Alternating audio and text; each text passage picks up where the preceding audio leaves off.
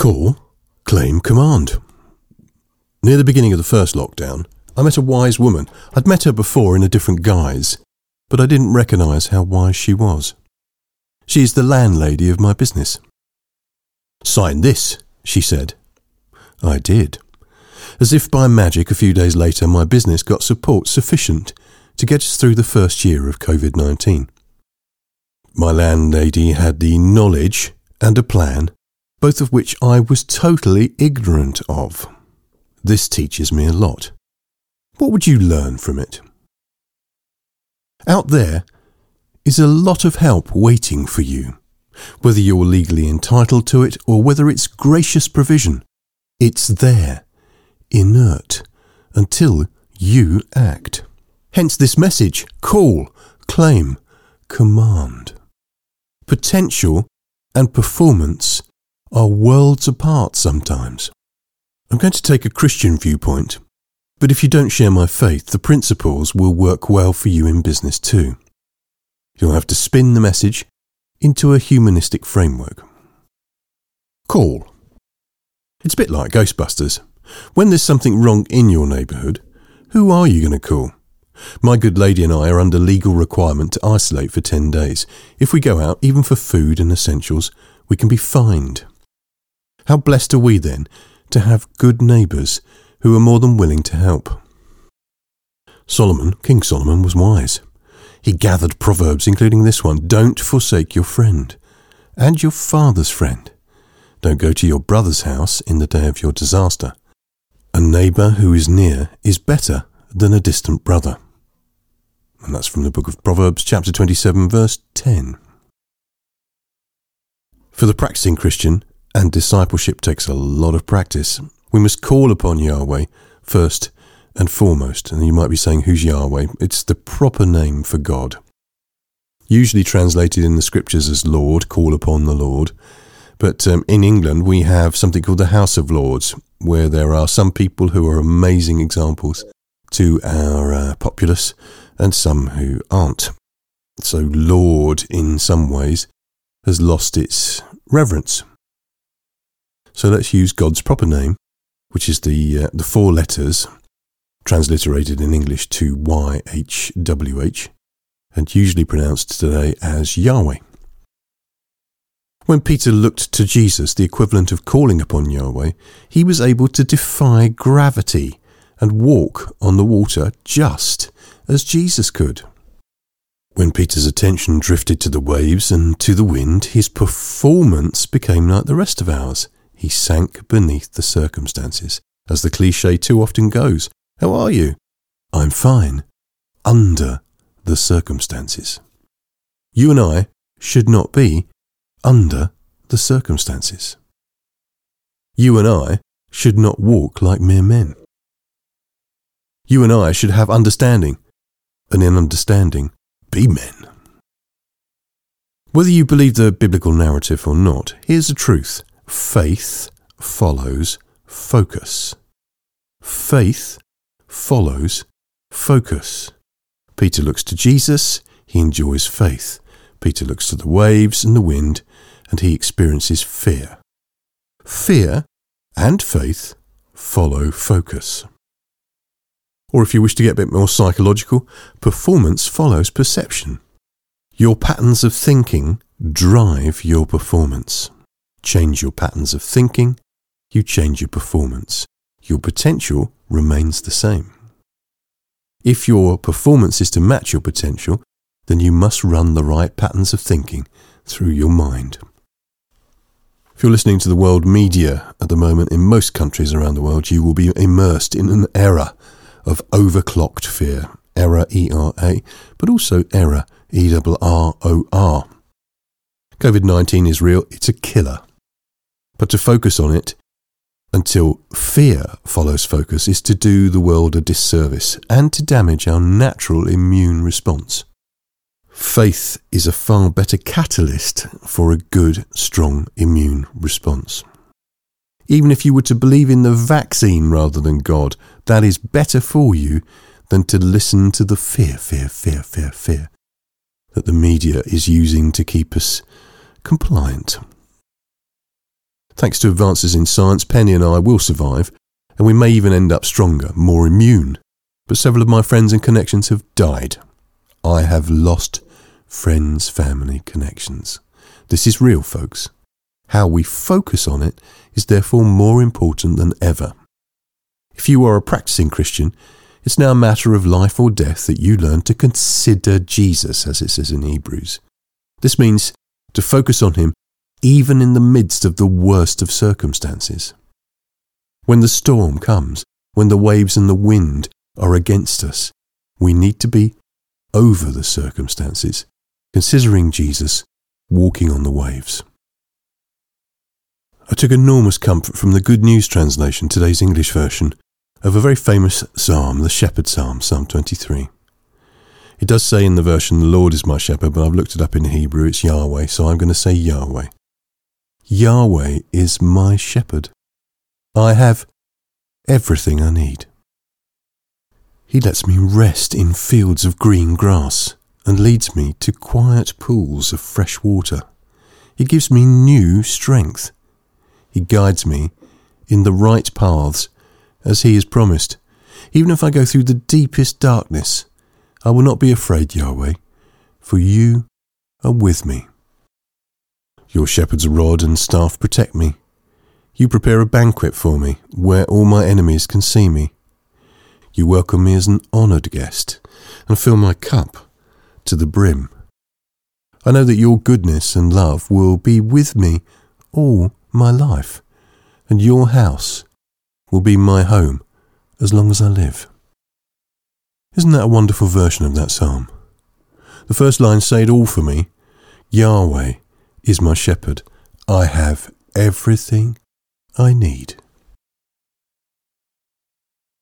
This is the ultimate example of who, not how. We do not know how we are going to solve the many challenges we face, but it doesn't matter because we are in the hands of the ultimate who. Look to Jesus must be our call to action. Let's explore this further using an Olympic metaphor. Will it make the boat go faster? This was the renewed focus of the British Olympic rowing squad. It drastically changed their performance, not their potential. It brought their performance into alignment with their existing potential.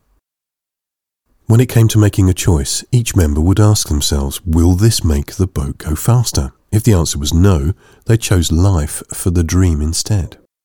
For example, if they had an opportunity to go out and enjoy a really nice party, they would ask themselves, will this make the boat go faster? And the answer is no, so they wouldn't go to the party while they were training for the Olympics. The results cumulatively were outstanding. The team became world leaders when it came to Olympic rowing. You have always had potential. I don't think that's going to increase or diminish. Performance is the issue. Potential is like God's plan for your life, which is a really good plan. The issue is, will you get with the plan? We have our own will this make the boat go faster filter. It is, what does the word say? If our daily choices are out of alignment with the Word, they are out of alignment with God's plan, with His will, and the decision needs to be made in line with the Word, His will, His plan. Some would see this as extreme fundamentalism. They may be right. However, I am reminded of the ancient liar's first and abiding challenge in the Garden of Eden, when the serpent said, Did God say? The devil is defeated but he has no future hope. What else can he do but make life hell for as many people as he can in what little time he's got left? Wouldn't you do the same? For many Christians, did God say has become a badge of honour. They spin the scriptures to justify coming into alignment with the patterns, fashions, models of this age, perhaps forgetting what it says in the letter to the Romans, chapter 12, verse 2. Do not be conformed to the patterns of this age, but be being transformed, metamorphosed by the making new of your mind, the renewing of your mind. If you and I are to perform well, we must have a call to action as strong as will it make the boat go faster? I suggest what does the Bible say is a great place to start. Make it a non negotiable. Now let's talk about warriors, not lingerie models. The warrior, St. Paul, did not say, Put on the white robe of righteousness. White robes are for the victorious when we get to heaven. They are not for now. Now we are to put on the armour of God, the full armour of God. Why? So that we can stand firm against the devil. And if you're going, oh, I don't believe in the devil, so we can stand firm against evil. There's plenty of evil in the world. Every piece, every single piece is needed for victory. The belt of truth. We are to speak the truth of the word in love. The breastplate of righteousness, protecting our heart, from out of which flow the forces of life, the issues of life, the rivers of life. Feet, agile, prepared, ready to share the good news of peace. The shield of faith with which we can extinguish every fiery dart of the evil one. That means not a single flaming arrow needs to get through. The helmet of salvation, guarding our thoughts, our mind, our will, our emotions. The sword of the Spirit, which is the Word of God. And praying in the Spirit on all occasions. Some of us have so blunted our swords that we would really need to remove most of Paul's epistles from the canon of Scripture. St. Paul is not fashionable. St. Paul is not cool. Far from it. But St. Paul wrote the Word of God. Let's just think about sainthood to knighthood for a moment. The ideal of chivalry is a useful one for the modern Christian, particularly modern Christian men who seem to have lost their way a bit. It's a system of spiritual, moral, and social codes. My own simple version is threefold. Firstly, the creation and appreciation of beauty, as part of our devotion and worship of God. Secondly, the pursuit of adventure, a passion for life lived to the full. Thirdly, the commitment to fight the good fight for causes that are right. If you don't believe in the devil, there are evils aplenty for you to fight. Poverty, Slavery. Tens of thousands of people are in slavery in, yes, the United Kingdom. I couldn't believe it till I saw the research. Homelessness, hunger, loneliness, isolation, cruelty both to people and animals, sickness and disease, injustice. There's much that we can do as knights, as chivalrous people. This then is not the time to rest. No, not yet. You'll get your white robe later. Until now, get on your armour. Well, it's call Claim Command. Let's have a look at Claim. And it's not as long as the call. The funds the government provided to my business to help me through year one of COVID were there for the asking. I didn't know about them, so I would have missed out. I needed to understand what I could claim, and I needed to take action. Your faith is exactly the same. Consider well the fact that my landlady couldn't take the action for me. She could point me in the right direction, like the scriptures point us in the right direction. She couldn't take the action. No one can live your Christian life for you. She even printed out the forms to sign, but she couldn't claim what was mine. All Christians have birthrights. All Christians have access to blessings of a better covenant than the one sealed through the blood of bulls, goats, and sheep. Most Christians spend their prayer lives waiting for their landlady in heaven to do something. Well, I can tell you, our landlady, if I may call God our landlady in heaven, has printed out the documents for us and signed them in blood. The work has been done. Let's rejoice that our eternal landlord, we'll call him, has done what needs to be done, everything that needs to be done. Yahweh is my shepherd. I have everything I need. Now it is time for us, for you and for me, to seize our birthright, to claim the rights of the covenant. The breakthrough begins with insight into the information given. What world faith has the riches we have? We have easy access in the West to his great and precious promises. How sad then that I'd often prefer to watch Netflix, that's the truth. Well, what results am I going to get if I watch Netflix instead of reading the Word? Will it make the boat go faster? It certainly won't. What's happened to our passion? What happened to my passion? Well, being ill has helped. Losing friends has helped enormously in the most horrible way. Beauty comes of all things, eventually. It most certainly doesn't feel like this is the truth, but I'm going to um, provide in the notes a link to the most wonderful TED talk which may elevate your spirit and convince you that beauty comes of all things, eventually, because we're in the hands of the great beautifier, Yahweh, our shepherd. This also helps my understanding of why God has failed me. My faith was in Psalm 91. Immunity from sickness and disease, it promises. Not only did I catch COVID 19, I also fell down the stairs. Because Psalm 91 talks about angels lifting you up so you don't dash your feet. No angels lifting me up. No protection from the plague. What went wrong? I did. Not God. Not His word. Not His promises. Let's explain it. If I'd not received help from the government those couple of years ago, whose responsibility would that have been? Mine. We must learn how to claim correctly.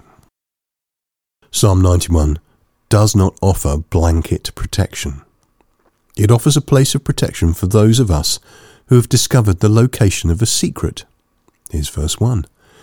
He who dwells in the secret place of the Most High will rest in the shadow of the Almighty. I can honestly say I don't yet know that place. Ergo, the rest of the psalm lies in the realm of potential, not performance. Of course, I'm looking, it's my quest as a knight. God has specifically hidden many of the blessings so that they are only accessible to those who make an effort, who diligently seek Him. He is a jealous God. He wants us to seek Him with all our hearts, with all our minds, with all our strength, with all our might. If it comes to God or Netflix, God wants to win. The West peddles a soft form of Christianity that delivers soft results. Warm, fuzzy Christianity delivers warm, fuzzy results. But the New Testament, like the Old Testament, is a lot harder when you look at it properly. It's gritty. It's a warrior document. I'll let you know how I get on with the quest to find the secret place of the Most High and the shadow of El Shaddai, the All Sufficient One. Let's finish with command. In the meantime, learn where to point your sword. The sword of the Spirit is an offensive weapon. Point the pointy end at your adverse circumstances and command them to change. Jesus spoke to the fig tree. Jesus spoke to sickness and disease and fever. Jesus would speak to COVID. Jesus spoke to demons, yeah. I know we don't believe in those either, do we? Jesus said to speak to the mountain. Jesus spoke to the wind and the waves. Jesus spoke to the devil and pointed the pointy bit of his sword at the enemy. It is written, Let us go and do likewise. Sometimes we're praying to God when we should be saying to the circumstances. Oh, there's much to learn, my friends. But when we do learn to call, to claim, and to command, miracles may follow.